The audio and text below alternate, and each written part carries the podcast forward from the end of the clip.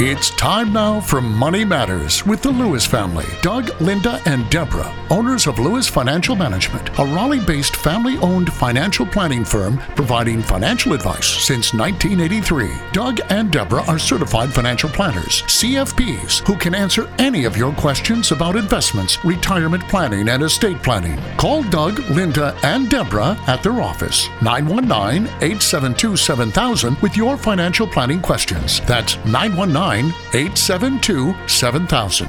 Now, here are Doug, Linda, and Deborah. Investments offered through SFA Inc. Investment advice through Lewis Financial Management. SFA Inc. and Lewis Financial Management are not related entities. And we are the Lewis family, ready to answer your questions tonight. This is Linda Lewis, and thank you for joining us on Money Matters on News Radio 680 WPTF. And I'm Doug Lewis, certified financial planner. And I'm Deborah Lewis, certified financial planner, and we're here to answer your questions for the next hour. Well, Doug, there was another interesting article that we saw in the uh, the journal. Are you savvy enough to retire? Linda, that is a very shocking uh, result that came from a survey. And the real survey was it was sort of an attempt to understand how much do pre-retirees really know. Their ignorance was shocking. You know, when are reverse mortgages due? What triggers early withdrawal penalties? What exactly is covered by Medicare again? Because retirement planning is hard and most people really struggle to understand the fundamentals. Actually, in the survey, only 20% of the people who were in or near retirement passed a quiz about the very basics of retirement planning.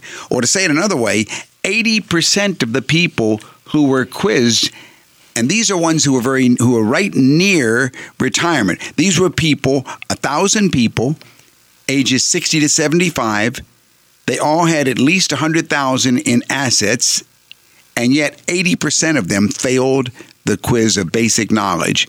Now, the goal of the quiz or the survey was to get a sense of how informed people are as they approach retirement, and those who did the uh, the survey were absolutely surprised just how bad the story was.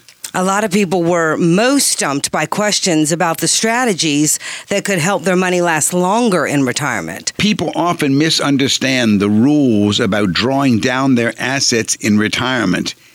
And, you know, it's uh, it's something that we have been very much aware of here in North Carolina. Linda, you know, many years ago when we opened up this radio program to allow the public to start calling us with questions, and our basic uh, thought was there is a an epidemic of financial illiteracy and people need to know how to get right answers, real education. Well, And- apparently it hasn't changed. And don't wait until two years before you retire. You have to plan. Yeah, pe- people forget that they need to start taking required minimum distributions from their individual retirement accounts and 401ks. And then some of the questions that were asked in the quiz were on complicated retirement products like annuities. Some were more focused on investing topics such as interest rate risk, mutual fund costs, my guess is if I were to ask the public today, if I were to do a random sampling of a thousand people, not many could explain what a PE ratio is. What's a PE ratio? Well, if you don't know what a PE ratio is, then how do you understand your mutual funds, you know, or your stocks? The confusion also highlighted another risk, and that was that people were overconfident about their retirement security. I think that's the biggest thing. Yeah, more than half said that they felt that they were prepared to meet their income needs in retirement. Yeah, And probably, you know, very, they will be very shocked scary, to find out that scary because most people underestimated their longevity, putting them at risk of drawing their savings down too long. People are going to live a lot longer than they think. So this was a good survey, but you don't have to be frightened. If you're out there, you need to go ahead and just call us. Call us and make an appointment. Thank you for joining us on Money Matters with the Lewises on News Radio 680 WPTF. Call me, Deborah Lewis, certified financial planner at Lewis Financial Management. 919 872 7000. 919 872 7000. Well, Doug, what are the advantages and disadvantages of investing in preferred stock? Well, Lynn, as the name implies, preferred stockholders often receive better treatment than common stockholders. Preferred stock usually pays a higher dividend than common stock pays. However, preferred stock pays a fixed dividend. Dividends on common stock can float. The company also pays its dividend to preferred stockholders before it pays common stockholders. And most importantly, preferred stockholders stand a better chance of getting some cash if the company fails or goes bankrupt and liquidates its proceeds to creditors and investors. And here's a question that has to do with IRAs. How often can one change the IRA custodian? Well, Lynn, it depends on how you do it. Once a year, you can call your current IRA custodian and ask for a check and then send that cash on to another IRA custodian within 60 days. There's no limit on how often that you can have one custodian transfer your account directly to another IRA custodian. The trustee to trustee transfers can be without limit. So that means don't let them give you the check, right? Let it pass from custodian to custodian. Right, and that's typically the way you should do it. Send do a trustee to trustee transfer. You can do as many of those in a year. The IRS does not limit those types of transfers if you're retiring or have been terminated and you've got a pension, a 401k, or some sort of large retirement plan at your company, you also can have that money sent to you. If you do, the employer must take out 20% and send that to the IRS. So basically, that's about a fifth of the money. Then, in addition to that, you've got to pay a 10% penalty on that money, on the entire amount. So, to avoid that penalty, you should make sure that you only do a trustee to trustee transfer if you tell your employer that you're going to be setting up an IRA rollover and you want that 100,000 or 75,000 that you've accumulated through the years in your 401k plan have that sent directly over to your new trustee then there is no withholdings requirement and there is no 10% penalty. The same as on the IRAs so Doug that money that's withheld let's say someone did you know have um, the check given to them, and Uncle Sam's going to take out the 20%, correct? All right. When do you get that 20% back? Let's work the numbers and see. Let's say 100000 Let's right. say a guy's got $100,000 in his 401k plan. Okay. And he retires and he says, send me the money and I'm going to do with it what I want and I'll probably open up an IRA. All right. His employer is going to hold out $20,000. He's going to get 80. Now, if he decides he wants to set up an IRA, then all he's got to send is 80,000. If he sends that 80,000 over, Uncle Sam is going to say that he was supposed to send over 100. So he's going to be shy $20,000 and they're going to tax him on that $20,000. And they're also going to charge him a 10% penalty on that $20,000. That's another $2,000. But he can file for a refund for the 20,000 that was withheld. But he's not going to get the whole 20,000 back because he's going to pay about maybe 6,000 of taxes on the 20,000 and another 2,000. So maybe 8,000 of it's going to be kept from him and he won't get the 20,000 back. He'll only get about 12 back because he did it that way. So he can eventually get it back just after, after taxes. taxes have been taken out of it. Okay, so do the trustee to trustee transfer. yeah, don't take possession of it. If you'd like further information, call us at 919 872 7000 or go to our website, dougandlinda.com. That's dougandlinda.com. Well, Jim had a question. He's 25 and he was thinking of a whole life insurance policy as an investment plan. Do you think this is a good idea, Doug? No. No, no, no, no, no. And why not? Life insurance is designed to protect your loved ones in case you die. Whole life policies give you protection, but you also build up the cash value of your policy as you pay the premium. The returns, though, probably won't be spectacular because commissions and fees that you're likely to pay, and because much of your money pays for coverage, not investments. However, your earnings will accumulate tax free until you withdraw them. But in my opinion, Lynn, if you're looking for a monthly investment plan, you're much better off looking into a mutual fund family. Don't try and make a chicken into a duck. Insurance is not an investment. Insurance is insurance is insurance. Okay. And what are zero coupon bonds, Doug? Well, these are bonds, Lynn, that pay no interest until they mature. you buy these bonds at a deep discount from their face value. The biggest advantage of zeros is that they reinvest your interest at the same rate for as long as 30 years. But the one big disadvantage is you've got to pay taxes on that interest just as though you received it each year. So you're better off putting zeros into a tax deferred account like an IRA. That way, you're not paying taxes on the accumulation as it builds up. Also, if you sell that zero coupon bond before the bond matures, you could get a walloping shock because zero coupon bonds tend to fluctuate wildly. And if you'd like more information, you can call me at the office, and the number there is 872 7000, and I'll be happy to send you some information. Well, Doug, let's take our next caller. Well, Ken, this is Doug Lewis, certified financial planner. How can I help you this evening?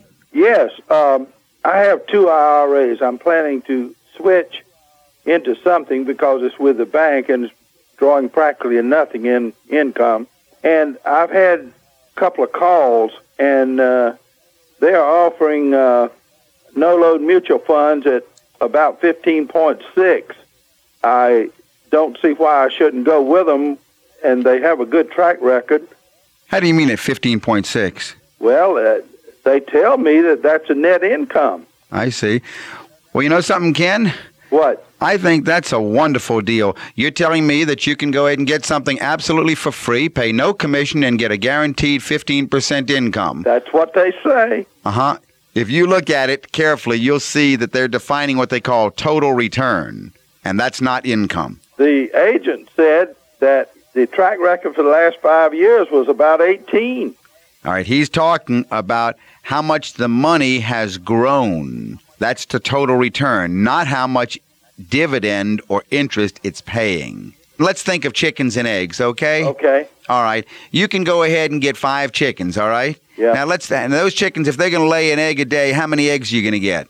Five a day. You got five eggs, right? Okay. On the other hand, if you feed those chickens a lot of feed, and they actually gain on you a couple of extra pounds, yeah. okay? Their growth in weight, they're getting fatter and fatter. They might have gained 10% in weight, which means if you kill that chicken, you can have more meat on the table.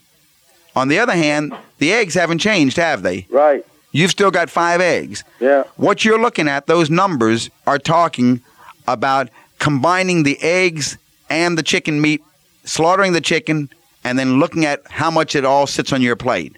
Well, why do they mislead you like that? Well, here's your real question.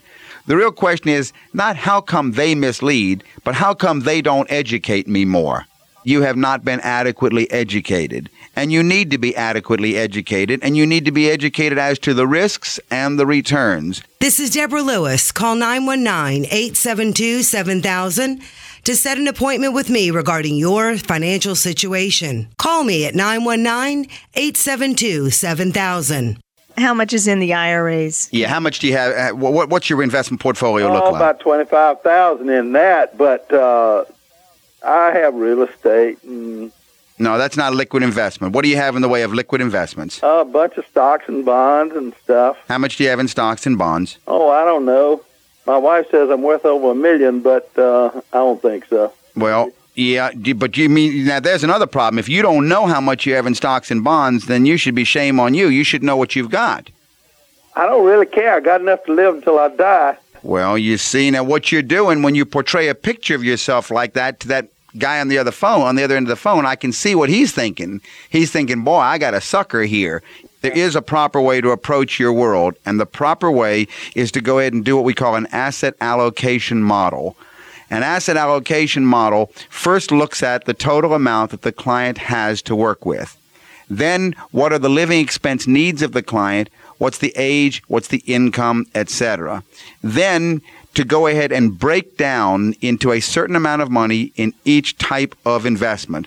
If a person has $500,000, then we might put no more than say 40,000 or 50,000 in any one. If they only have 200,000, we put maybe no more than 20,000 in any one. And then that one that we're talking about would probably be a pool of money, managed monies. Mutual funds are ideal. But then we come to what kind of mutual funds? And for a person 76 years old, I'd be very hesitant about putting you into aggressive mutual funds. And especially if the person asked me for a, a quotation on net yield of how much it's paying, then I know what he's asking me for is income. Yeah. You should really know what you're doing. You should have the comfort and the confidence that the planner you're working with is educating you as to what each piece of your portfolio is. If you're not getting that education, then something is missing. If I think you need a financial planner, Ken. I think you need someone that can help you look at your whole situation because otherwise you're just going to be taken in with salespeople. If you would like some more information, you can call me at the office, Yes. and the number is 872 7000. Eight seven two seven thousand. Yes, sir. And we're here in Raleigh, and I'll be happy to give you some more information or take down your questions. All right. And then, you know, if if you would like, you can gather your information together, and Doug can analyze all of this for you and give you some specific advice. All right. Okay, and thanks for calling. Well, Doug, there, um, you know, as the show has been going on, we've been talking about various investment vehicles, and there is one that is called, well, it's an acronym, REIT, R E I T. What is a REIT, and how are the REIT dividends taxed? Well, uh, actually, that was really um, uh, a good call. I was going to comment on that and the fact that it was. Um, uh, timely, but in regard to REITs themselves, the REIT is an acronym for Real Estate Investment Trust, and that's a pool of real estate inside a company. The REIT, we've been talking about REITs for a long time, and I guess a lot of people still aren't clear. The REIT, Real Estate Investment Trust, the REIT itself is a very, very popular investment vehicle these days. More and more in the last, I would say, two years, three years, they have grabbed the attention of the public because they have a special law directed by the act of Congress that says they are a stock that doesn't pay corporate dividend, corporate taxes, which means there's more money that goes out as dividends to the shareholders. Take IBM, for example. The profit IBM makes, they pay tax on. What's left after that tax goes to the investor who's the shareholder of the IBM stock. But if the stock happens to be a REIT, a real estate investment trust, then there's no corporate tax, which means there's a lot more that goes out, and that's why the REITs are so popular. They pay a very high dividend. They actually compete with another type of product out there, the MLP, the the um uh, the the the limited Mortgage- partnerships are called MLPs, which are trading and everything, the master limited partnerships. limited. But my point is that the REIT itself is a it's a stock of a company that owns a lot of real estate. Okay. Highwoods Properties is one. Public Storage Mini Warehouses is one. Hilton Hotels is another. Now, REITs make distributions to their shareholders and they retain the tax characteristics of what happens inside the REIT. And what um, what makes them so uh, interesting is that each one of those REITs has a different set of tax characteristics. You could make a general statement because we do an awful lot in our office with these for our clients' portfolios. Bottom line, about half of the dividend that goes out, even though it's much higher than any other type of investment generally, is even so, half it's tax free or tax deferred. Now, the common wisdom is that REIT distributions are taxed as ordinary income, taxed at the investor's highest rate. But the some REITs distribute no ordinary income, and others 100% ordinary income. And that's because what's happening inside the REIT, depreciation, for example, can be passed out, and many of them do pass out. And these payments then are considered return of capital, which lowers the cost. So the the actual how are REIT dividends taxed, I like to say less than other types of dividends. And isn't it true, Doug, that this taxable income is from the operating profits of the REIT? Yes, it is. Yes, it is. But the uniqueness about it is the profits of a normal business are ordinary income. The profits of these can be depreciating income. It can mm-hmm. so it's very it can be long-term capital gain, it can be short-term capital gain. In any case, The whole story of REIT dividend taxes and REIT payouts is very attractive. Isn't it true also, Doug, that these payments um, are considered a return of capital that lowers one's uh, cost basis? Well, part of it can be. Go ahead, Doug. Yeah, some of it can. That's as I say, each one is going to be different. Some is return of capital, uh, but the I think the shorter answer is I like to say about half of the REIT dividend is tax free. Okay. You're listening to Money Matters with the Lewises on News Radio 680 WPTF. Call me, Deborah Lewis, certified financial planner at Lewis Financial Management. Call me at 919 872 7000. 919 872 7000. Well, Doug, let's take a caller now. Okay, Richard, Doug Lewis, certified financial planner. How can I help you? Uh, good evening. I'd like to just uh, see if I get some input from you as to what's an appropriate rule of thumb in purchasing life insurance. Mm, no such thing as appropriate rules of thumb. The Okay. appropriate rule of thumb is make sure that you've got the right amount. You don't have too much or too little. So tell me a little bit about yourself. Well, if How old are you? uh, 35, 35 years old. Excuse me. Married or single? married, Married. Any children? uh, yes, one, One child. How old? uh, 18 months. All right. A new uh, a new one. Uh, income. Uh, combined incomes of No, I uh, need I need I need individual. let's say around 60. For the husband, Yes, husband 60 and the wife about 40. about 40. All right. Uh, what do your personal assets, your investment assets look like? For example, what do you have in stocks, bonds, mutual funds, cash, all of your non-investment, um, your, your non-retirement investments? Uh, say about 50,000. 50,000 in investments. They're all liquid now. Now you're not, accounting real estate there. That's correct. Okay. Uh, what else do you have? How about retirement assets? Um, probably somewhere in the neighborhood of uh, 40. 40,000 in retirement funds. These are in your name. I mean, Uh, this, yes. this is your retirement. Yes. Okay. All right. Well, the first thing we want to do, do you know what your living expenses are running? Uh, yeah, approximately. All right. How much are your living expenses running? We're looking at uh, roughly 3,200 or so uh, a month. All right. Let's see.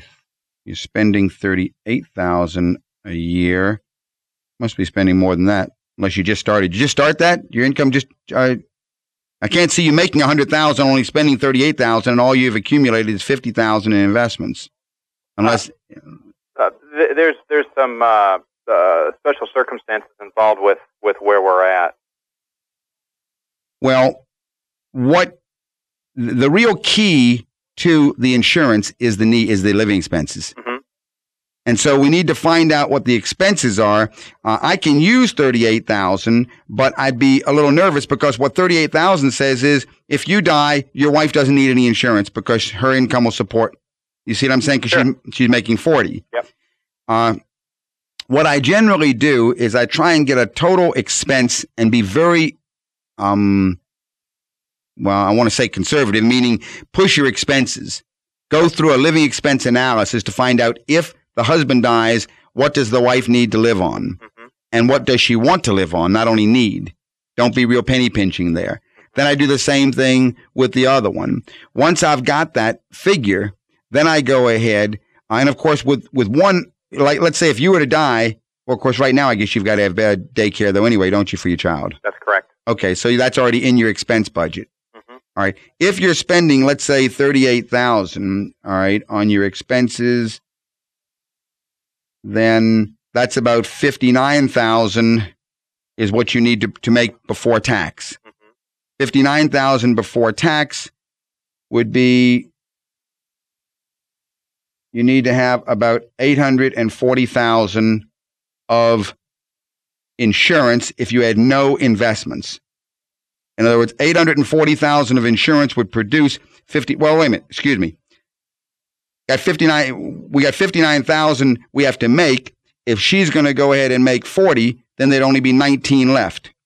I take the 19,000 and that would say I need about 300,000 of insurance to go ahead and cover because 300,000 would produce 19,000 a year in income. Then I go ahead and plug in the investments that you have to see how much that would produce. But if you've only got 50,000 of investments, that's only going to at best produce about 3,500 a year and she needs 19,000 a year. Okay. On the other hand, from what you're telling me, you probably, well, you could use a little insurance on her. 60,000, you're making 60,000. Is it stable income? Yes. Uh, you're real close to where you probably don't need much insurance on her. This is Deborah Lewis of Lewis Financial Management. Call us at 919 872 7000 to speak about your situation and to set up an appointment. 919 872 7000. So, looking at the need portion, I would say that to be safe, you might go ahead and have about 300,000 on yourself and maybe 100,000 on her, the other approach would be, or not the other approach, the other piece to bring into the equation would be, all right, once I know my need, then what kind of insurance would I get? Sure. Well, and that comes back to your income. If your income is 100,000 and your expenses are only 38,000, do you know how much you're able to save monthly? Uh, exclusive of retirement? Yes. Um, hard to say right now, Doug. That's an important factor. Okay. Because we because if indeed there's a large discretionary amount, let's say for example that you're saving that you're able to save about 2000 or 3000 a month. Mm-hmm. If indeed you're able to save that, then we want to run forward x number of years and see how much you will accumulate, how long it will take you to accumulate before you self-insure. Okay. Because there's no reason if you've got a large enough discretionary income, meaning the excess of income over outflow. For you to think that I've got to go ahead and keep buying insurance. Insurance should be a necessary evil that you participate in, so to speak. Which brings us down to the point that you want to get the cheapest kind of insurance. If you're young, which you are, then level term is the ideal vehicle for you. You- Okay. You, could probably get a half a million dollar policy for, I don't know, I'd take a ballpark and say probably less than, oh, a thousand a year. My guess would be, uh, maybe 83, uh, $85 a month, something like that. I don't know. I'd have to go ahead and check some companies, but I doubt if you'd have to pay much. Mhm. And maybe you pick up a, a 15 or 20 year level term policy, which says I've got 15 years where the premium stays the same. Mhm. It builds up no cash value. But on the other hand, I've got a discretionary income where I'm funding an investment plan of at the rate of 2000 a month. I can run my numbers and see that I will well exceed any need for insurance before that 15 years is over. Okay. That seems to make sense. Right. So that's the approach I use. In my office, I actually work with a computer and do some more serious numbers. But uh, the rule of thumb, if you were looking for a rule of thumb, is get the only the amount that you need to support to produce enough income to support your present lifestyle today, and then run another t- uh, tabulation to find out at the investment savings rate when will I not need to insure at all. hmm Does, does that help, Richard? No, I think that's most insightful, and I appreciate that uh, that assistance. Great. And if Okay. and if you'd like any further information, you can call me at the office, and I'll be happy to send you uh, that introductory packet. And the number in Raleigh is 919-872-7000. 872-7000. Okay? Super. Thanks. so All much. right. Have a Thanks for evening. calling. All righty. Bye bye. Bye-bye. Well, you know, Doug, I've had a number of people calling uh, recently, uh, pre retirement issues, and someone called me and wanted to know how do I deal with early retirement options? He was given certain options, Right. and he was offered this early retirement package. Exactly. Now, what do we know about him? Well, he said that he's 57 and he works for a major corporation and has been there for 20 years. And he wanted to know, what do I do? Uh, the company's offered me the opportunity to take early retirement. And we never know what that exactly means, but I guess maybe he and his wife uh, were excited about it. Yeah, they were excited, but they were also very confused about the options. And he basically said that the letter that the company sent to him offered him a monthly check for $1,700 a month. Okay. A $1,700 check for life. That was one option, huh? Yes, yes, indeed. Okay. But he also said that if he wanted, he could have a lump sum of 332,000. Now obviously that's a lot of money, and he said that he w- was also told that if he took the lump sum, that he could do something called an IRA rollover with the hmm. lump. But then he was warned that if he didn't do this IRA rollover that he would face some severe tax penalties. Yeah, well, I guess he was confused because those are the types of options that people are being faced with. But you know, it's not all that difficult, Linda.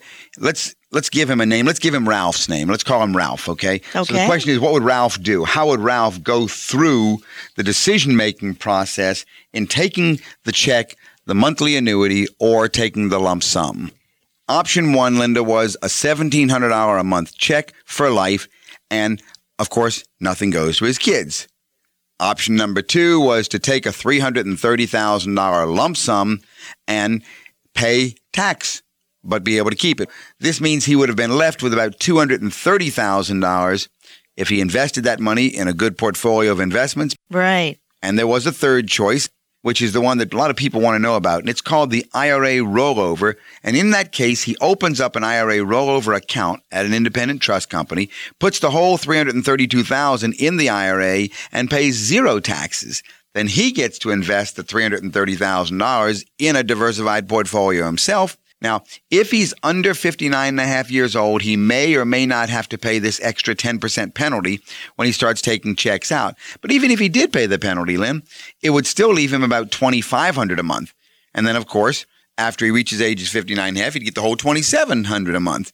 And the big thing to me is if he invests wisely in some conservative mutual funds, it's very possible at age 80 he could leave his kids an estate. So I think I don't know about you, but in his case, what do you think? I think the answer is obvious. Do the IRA rollover. Right. You know, Doug, there are so many people out there that are going through this, and we certainly have gotten a lot of them calling in at our office that I have spoken to.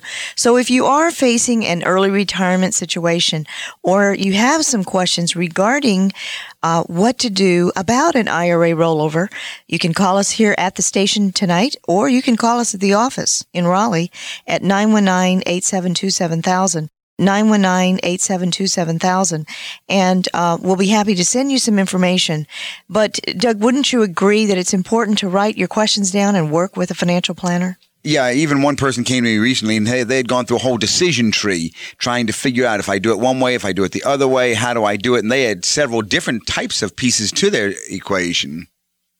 okay well doug what exactly is a lump sum distribution as we're talking here about retirement what is this lump sum distribution Well, technically, Linda, it's a payment or payments from a pension or a profit sharing plan, and it represents all contributions made by the employee or by the employer, as well as all earnings on those. Well, is there any portion of this distribution that is tax free? Well, if the distribution includes after tax contributions that the person made to their retirement plan, then they don't pay any tax on those and they are always taken out in cash. They actually don't even qualify to be an IRA rollover. And Doug, must a person leave their job to receive their retirement plan money? Well, not necessarily, although that's the most common reason. But you might be offered a payment or payments if your company uh, terminates its retirement plan or if you become disabled. Well, Doug, uh, when we mention the world of charitable remainder trusts, and when we think about these, most people think of appreciated securities or cash. Yeah, it's that time of year, you know, when all of the universities and the charities are sending out invitations to uh, to get involved with a charitable remainder trust. Uh, I went to Washington Lee University many, many years ago, and I went to Columbia University, and both of them are very quick to send invitations that we can do charitable tax planning using a charitable remainder trust. But, Deborah, as you said, most of the time we think of just appreciated securities. And and there's actually um, a whole nother segment of, of appreciated items which can be real estate. And and we I guess we really need to talk about well what's the difference between both of those? Yeah, real estate differs very much. Real estate sometimes is even more beneficial for a uh, a, a, a funding of a charitable remainder trust. We call them CRTs. But uh, the one ability, of course, or the disadvantage or the difference, I would say, is that it takes longer to sell the real estate than to sell, sell some stocks that you contribute. Okay. Um, but then there's the capital gain issue, and there's also the 3.8% net investment income tax that can be avoided. So the charitable trust can be used not only to liquidate the real estate and reinvest the proceeds and pay no capital gains tax, you also can avoid the 3.8% tax. All right. Well, Doug, um, if if someone's listening right now, can you give us some examples of when a person might find it attractive to fund a charitable remainder trust using real estate? All right, let's take a person. Okay. Well, a couple. We'll take Tom and Joan. Okay. Now, let's say they own some vacation property and it's appreciated. It's gone up significantly in value, but they know if they sell it, they're going to owe capital gains tax and they're going to bump into that new 3.8% net investment income tax on their profits. So instead, they can transfer that home to a charitable remainder uni trust and then They can they can name a charity as the remainder beneficiary. They can even make it their own foundation as the beneficiary. Okay. Or they can make it NC State University or the Salvation Army. Then the trustee, however, of this charitable trust can sell the property, pay no capital gains tax at all, reinvest in a diversified portfolio, and start paying Tom and Joan an income for the rest of their lives. So, in a way, they have created uh, a way to avoid the capital gains tax and create a pension like income stream for themselves. One more thing, Deborah. Yes. They actually get an income tax charitable deduction in the year they open this thing up. Wow. So, it's got a lot of power behind it. Now, that's an individual. That's a win-win-win situation. It isn't is. It's a triple win situation, Linda. If you need help, call me, Deborah Lewis, 919 872 7000. 919 872 7000. But now there's another way. All right. It can be a. It doesn't have to be an individual. Let's say it's a closely held company. Okay. All right. And let's say they own a, a big piece of vacant land. All right. So we'll call this closely held company XYZ. They own vacant land. They no longer need the the, uh, the land any longer. The company is currently paying insurance and real estate taxes on the property, and they got to keep it maintained. So the company now could create a charitable remainder trust that lasts for 20 years. Okay. The charity's not going to get it for 20 years, but the trust can sell the property, pay no tax, Okay. reinvest it into investments, and give a steady source of income while at the same time satisfying the philanthropic goals of the shareholders. Very nice. Very so, nice. so let's say, for example, that vacant land was worth between seven hundred and fifty and a million dollars. Now they've taken something that was just a uh, a drain on the cash flow, and they've created an income stream. That's right. That's exactly right. Now, for a company, you can only do it 20 years. For a couple, you can do it for life. Okay. How about an apartment building owner? Okay, let's say we've got an owner of an apartment building. He wants to retire to a different part of the country. Okay. The property could be used to fund a charitable remainder trust that's going to pay retirement income, again, avoiding the capital gains tax, provide the owner with an income tax deduction, and again, benefit charity. Well, this is really, really exciting because we've touched on a lot of different scenarios that might um, be the scenarios of some of our listeners. There's a fourth type of, uh, of individual, and I meet a lot of them here in North Carolina. Okay. These are the 1031 tax free exchange people. All right. Okay. This is the guy who's had real estate and he has continually traded it for another piece of real estate and never paid the tax. So over the years, he has traded up, acquiring more and more valuable pieces of property through these like kind exchanges. Well, while capital gains taxes have been postponed, the investor eventually is going to have to recognize the capital gain when that property is sold. Right. That is true. However, if parcels are used to fund a charitable remainder trust, the capital gains again can be re- avoided 100% when the trustee sells the parcels and then allows the investor to enjoy the payments based on the full market value and for the rest of their life. And you know what? I personally think the best way is when the individual who sets up the trust is his own trustee. You're just moving something from one pocket to another. Now, these are quite complex. I mean, they offer a lot of possibility to um, to be very tax savvy and, and, and do a lot of tax planning here, but they're complex. They're complex, and yet when you think about them, when, of course, I guess for us they're quite simple because we've been doing them for so many years and everything. But the simplest way to think of it is you can turn this piece of dirt into a pension for yourself and get a tax deduction for it while you're doing it. Wonderful. You Wonderful. know, there are so many folks out there, and whether it's you inherited stock and it's appreciated in value, or you live in another state or another country and you have this piece of property that you don't want to be a, a, landlord anymore and you would like to sell that property. Or maybe it's farmland that family has owned for decades. And you're a, a bit traveling, you know. Right, you do something else, and this is not your passion. So you'd like to do something uh, about it, make it create some some either wealth or some income for you. Exactly, and uh, this is a great way to do it. Awesome. That was an excellent story, Doug. If you hear something tonight that sounds like your situation, call us. Set up an appointment. We can help you. 919 872 7000. 919 872 7000. Doug, what's new in the world of investment planning? I think we've got a good checklist of the big mistakes that people make consistently in financial planning and in money matters. Some people make the big mistake of doing nothing. They keep a lot of money just in their checking accounts, and the money just sits there. And that's probably one of the worst mistakes you can make, but they get frustrated and do nothing. And another mistake is people really buy on a cold call. One of the dumbest things possible is hearing somebody call and try and sell you something over the phone from a stock brokerage firm. And people actually do that, but they buy on a, what's called a cold call. And another foolish mistake is trying to buy last year's hot investment the investment that did so well last year, it made the top of the list. Sure enough, after you buy, it drops to the bottom. But that's so typically why it ran to the top of the list this past year. Buying last year's hot investment was the third.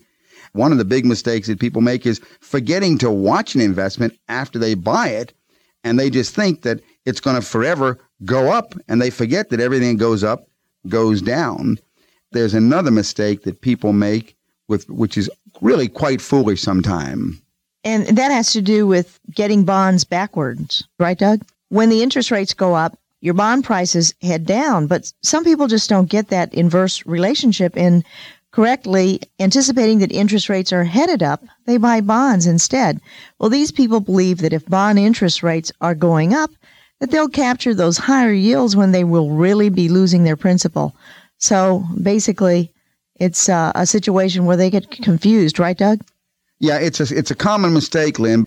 People get the whole story on bonds backwards, and they think that the news that interest rates are going up is good news for them. It's bad news for bond investors, and ultimately they become very embarrassed. What other mistakes can you think of?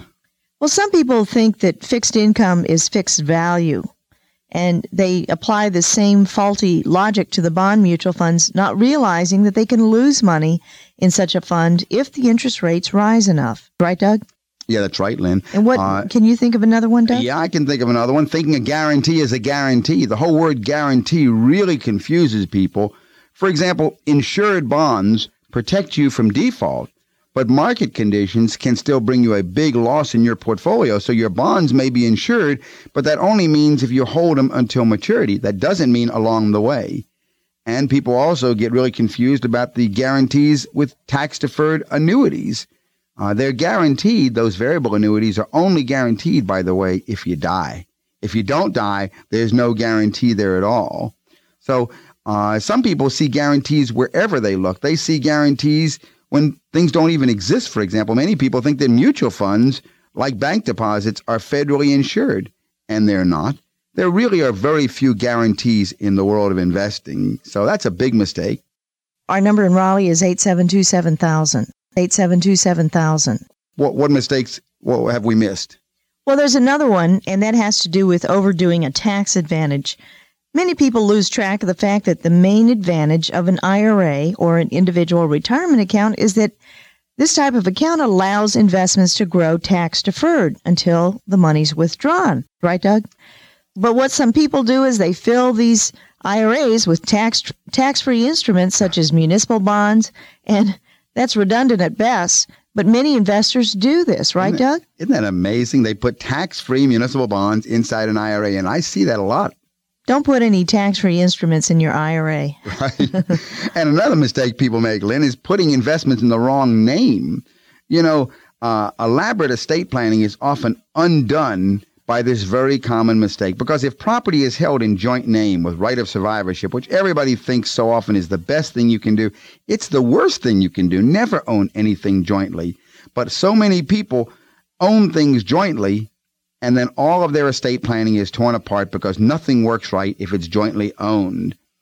So uh, you've really got some problems there. If you change the ownership of your house and give one of your children joint tenancy with rights of survivorship, then uh, you can even do further damage because one of the children won't end up with any share of the house. And the last step, of course, or the last mistake is neglecting to take the final step. Many people go to great lengths, Lynn, in uh, doing exotic trust revocable living trust, estate plans, but then they never fund these trusts. And so they've paid the money for an estate plan, but they haven't put it into pra- into into action, and they die, and it never happened. So I think we've got a good checklist there of the big mistakes that people make consistently in financial planning and in money matters. And if you'll call the office, I can send you some information. Our number in Raleigh is 872 7000. 872 7000. And maybe we can, you know, go over this a little bit more. Well, Linda, do you have any write-ins you wanted to go ahead and ask?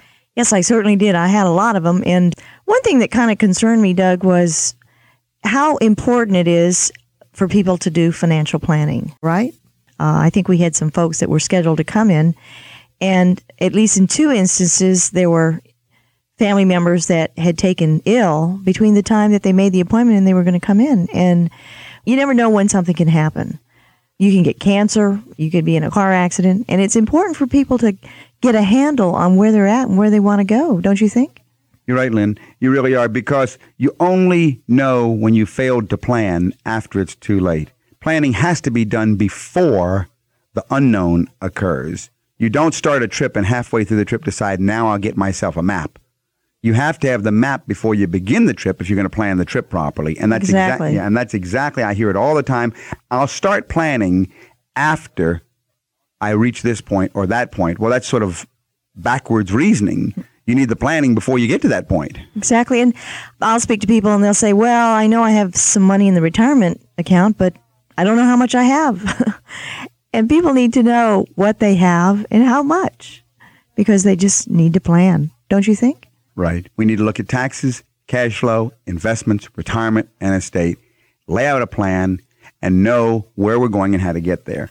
Work with a financial planner. And if you have any questions locally, you can call us at the office at 919-872-7000. That's USA 7000. Let's take another caller. Gil, is that you? Yes. This is Doug Lewis, certified financial planner. How can I help you? Good afternoon, sir.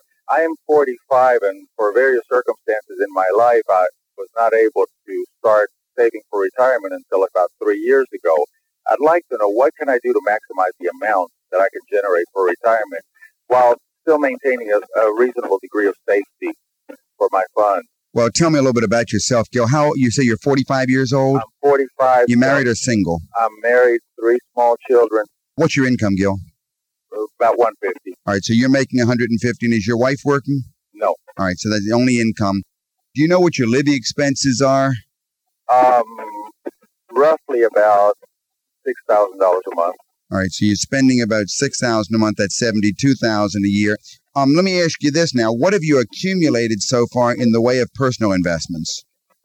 Uh, uh, we've got some money in in uh, mutual funds, about twenty five thousand or so. Twenty-five thousand. And, and which funds are you in, or what kind of funds are they? Uh, we've got about half and half. One is a, one is one is a growth in income, and the other is a short term bond.